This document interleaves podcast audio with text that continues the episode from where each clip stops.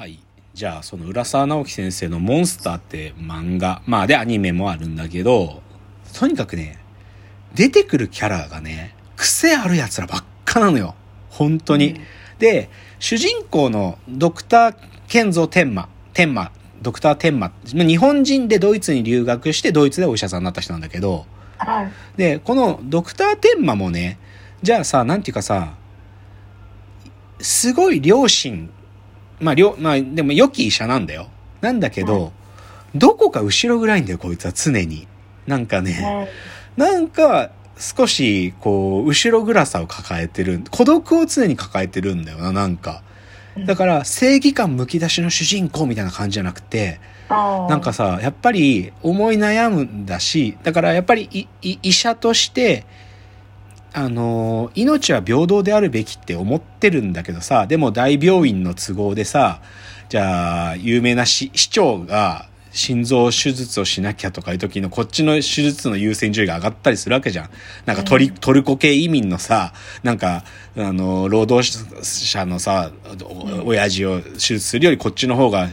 順番的にはトルコ系移民先に手術しなきゃいけなかったのに、市長が割り込んできて市長の手術を先にされるとか、そういうことに思い悩むわけよ。で、で、その思い悩んだ果てに、同じように後回しにするべきだ、する、しよ、しろって言われてた少年ヨハンの手術を優先しちゃうんだけどね。で、でもそれが実は自分がそういうふうに医者としての倫理観をむき出しにして助けた少年が実はとんでもない怪物で殺人鬼だったっていう、このさ、心の負債っていうのをもう鉄頭鉄尾抱えてるわけ。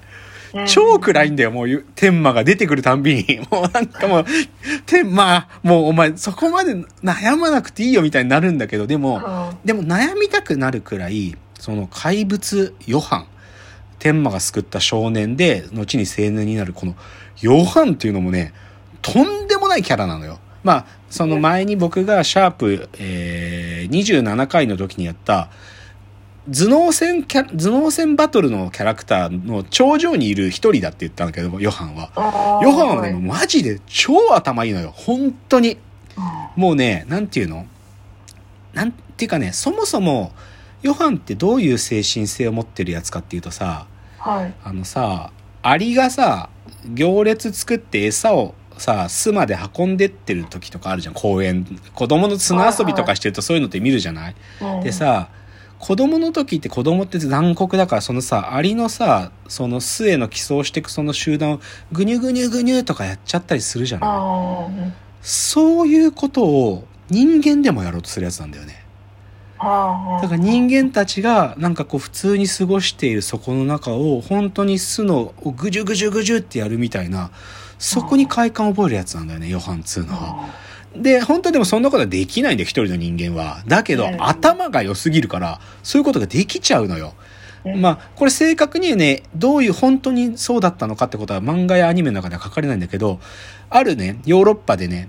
そのね、闇の銀行っていうのがある時現れたんだと。で、そこの闇の銀行っていうのは、そういう汚れた金ね、裏仕事であの手に入れた汚れた金を預けると、綺麗な金になって帰ってくるっていう、要はマネーロンダリングをする銀行がかつてある時現れたんだっていうの。で、しかもそれの頭取は15歳の少年だったんだっていうの。で、それはヨハンだったらしいんだよね。で、だけど、そのヨハンが頭取の座から外れた瞬間、一気にその銀行の組織っていうのが、もう権力争いになって、大量の人が死んだんだっていうのね。でも、そういうことを小学生とか中学生とか、そそんな年齢の頃からやってる怪物がヨハンなのよ。だからこの怪物を殺すために、でもその使命に駆られて天馬っていうのが殺すっていうのはまあ話の骨組みなのね。なんだけどさ、他にもすごいキャラクターたくさん出てくるのが、でも、天馬は、ある意味、ヨハンが犯した罪の濡れ衣を着せられてお尋ね者になるんだけど、その天馬を追っかけてくる警部っていうのが、ルンゲ警部っていうのがいるんだよ。その、はいベーカー、ドイツ連邦捜査局のナンバーワン切れ者刑事。でも、このルンゲ警部ってもう超癖があって、めちゃくちゃ記憶力いいのね。で、めちゃくちゃ記憶力良くって、あのね、いろいろ話聞いてるときに、必ずね、手がカタカタカタっつってキーボード打つ動きをするの。そうすることでメモリーがしっかり頭に入るんだって。だからずっと手がカタカタカタカタってやってて、っていう客観的な情報収集をやりまくるくせに、その犯人が、その推理をするときは犯人になりきるのね。俺はドクター天馬だっつって。俺はドクター天馬だ。病院で干されてる。あんな奴ら死ねばいいのに、死ねばいいのに。ああ、だから犯人は天馬だなっていう、そういう推理にたどり着いてくる。だから、客観的に情報を集めて、最後の推理のところは極めて犯人に主観的な視点で操作をする変な野郎がいるんだよね。だからそういうのが出てきたりとかね、と面白いのはね、あのね、天馬が、だからそういうお尋ね者になった時に、でも、その、ヨハンっていうのは怪物だっていうので、でも、ヨハンはね、ところどころで、ある種の、なんていうのかな、精神分裂？なんか、うん、なんか人格は一つに統一されてないみたいな素振りを見せるので、はい、天馬がね大で大、ドイツの大学で、あの、まだ医学生をやってた頃の、ナンバーワンを争った同期のね、あのー同じお医者さんで、こいつは精神科医になってるんだけど、そいつに、ヨハン、こういうことってあり得るだろうかって相談しに行くドクター・ギーレンってやつが出てくるんだけど、はいはい、こいつも変な野郎でさ、こいつは犯犯罪心理学みたいな研究してるんだけど、そうサイコパスたち、まあまあ、要は、なんかもう、捕まって、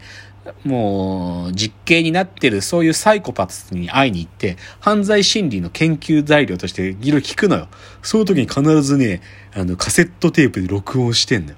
でこうすることで、その、こいつらが語ってることをさっきと、あの、ルンゲ警部と同じなんだけどね、客観的に聞けるようになるんだとかね、その語ってることの裏側にみたいなね、なんかそういうことをやる変な気持ち悪いやつとかも出てくるわけ。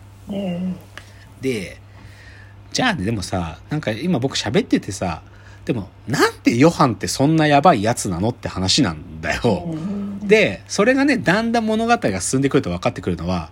はい、ヨハンはね、ある研究材料として特殊な教育を受けた存在だってことが分かってくるの。旧チェコスロバキアのね、秘密警察がやってた、はい、で、ある秘密のプログラムがあって、で、しかもそれは東ドイツにもやってきて、そのプログラムっていうのが応用されて、東ドイツのその、孤児院があってね、511キンダーハイムっていうのがあって、それは特殊な孤児院で、旧東ドイツだから、政治犯とか、スパイの子供とか、そういう特殊な事情の子供たちだけが集まっている孤児院があるんだよ。そこで何が行われてたかっていうと、ある意味、スパイの養成というよりももっとエグくて、ヒトラーになり得る存在を生み出す研究が行われてたの。つまり子供の良心っていうものをある意味もう押さえつけて人格ってものがこう操作可能なものとしてねそういう研究がそのチェコスロバキアや旧東ドイツで行われてたってことが明かされてくるでそのうちの一人がヨハンなんだってわけ。でだから同じようにその511キンダーハイム出身者って人とか出てくるんだけど、例えばグリマーさんっていうのが出てくるんだけど、グリマーさんはね、一見するとね、フリーのジャーナリストなんだけど、だけどこの人はね、喜怒哀楽の感情がわかんないの。だから、こういう時には笑った顔でいるんだなってことを、例えば美味しいものを食べた時はこの顔かとか言って、その心では思ってないけど顔は笑ったり怒ったりってことができるような人なんだけどでもこの人にすごい心理的負荷をかけると凶暴になっちゃってそのねなんていうの？もう素手でねそのギャングたちを撲殺するくらいその凶暴な人格がぐーっと出てきたりするそういう人とかも出てくるわけ。だから全てはそのチェコスロバキアの秘密警察や旧東ドイツで行われてた子供たちをおかしくする実験。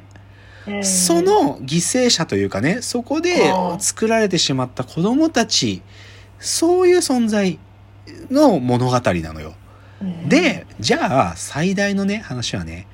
その実験を考え出したやつは誰かっつうのが最後の超キャラなんだけど、これがフランツ・ボナパルタってやつが出てくるんだよ。で、はい、ヨハンは、なんかね、自分が怪物であるってずっと思ってたわけ。子供の頃から。自分、僕の中の怪物がどんどん大きくなってきた。ずっとそう思ってたわけ。だけどある時ね、その自分の出自の秘密で、実は自分の中で内発的に怪物は生まれたんじゃなくて、俺よりもとんでもない怪物がいて、俺の中の怪物を目覚めさせたやつがいるんだと気づく。それがフランツ・ボナパルタってやつなんだよ。そいつがそのチェコスロバキアの秘密警察の特殊な地位にいるやつで、かつ東ドイツのその511キンダーハイムのプログラムを作り出したやつなんだけど、そいつが一体どういう教育をしてたかっていうとね、これがね、絵本の朗読会なの。うん。とんでもない悪意にまみれた絵本。そのフランツ・ボーナパルタってやつはね、絵本作家でもあるわけ。いろんな名義で絵本を書いてる。クラウス・ポッペ、エミル・シューベ、ヤコベ・バロウベックっていろんな名義で絵本を書いてるんだけど、その全ての絵本が、ものすごい悪意にまみれてる絵本を書くんですよ。で、その絵本の朗読会を受けてた子供たち。で、だからそのフランツ・ボナタルタが読むんだけど、ここに書いてあることがなんだかわかるかい？って子供たちに問いかけていくと、子供たちが自分たちの存在が何なのかなってことをね、こう、希薄にしていくような、そういう朗読会の教育プログラムをやってるのよ。で、ヨハンはそれによって生まれた存在だって自分が気づき、最後はこのフランツ・ボナパルタにどうしていくかっていうのが最後の結末なんだけど、だからちょっとその絵本がね、どういうものかってことをね、ちょっとだけ次のチャプター喋りますよ。なんとなくわかるから。じゃあ次のチャプターです。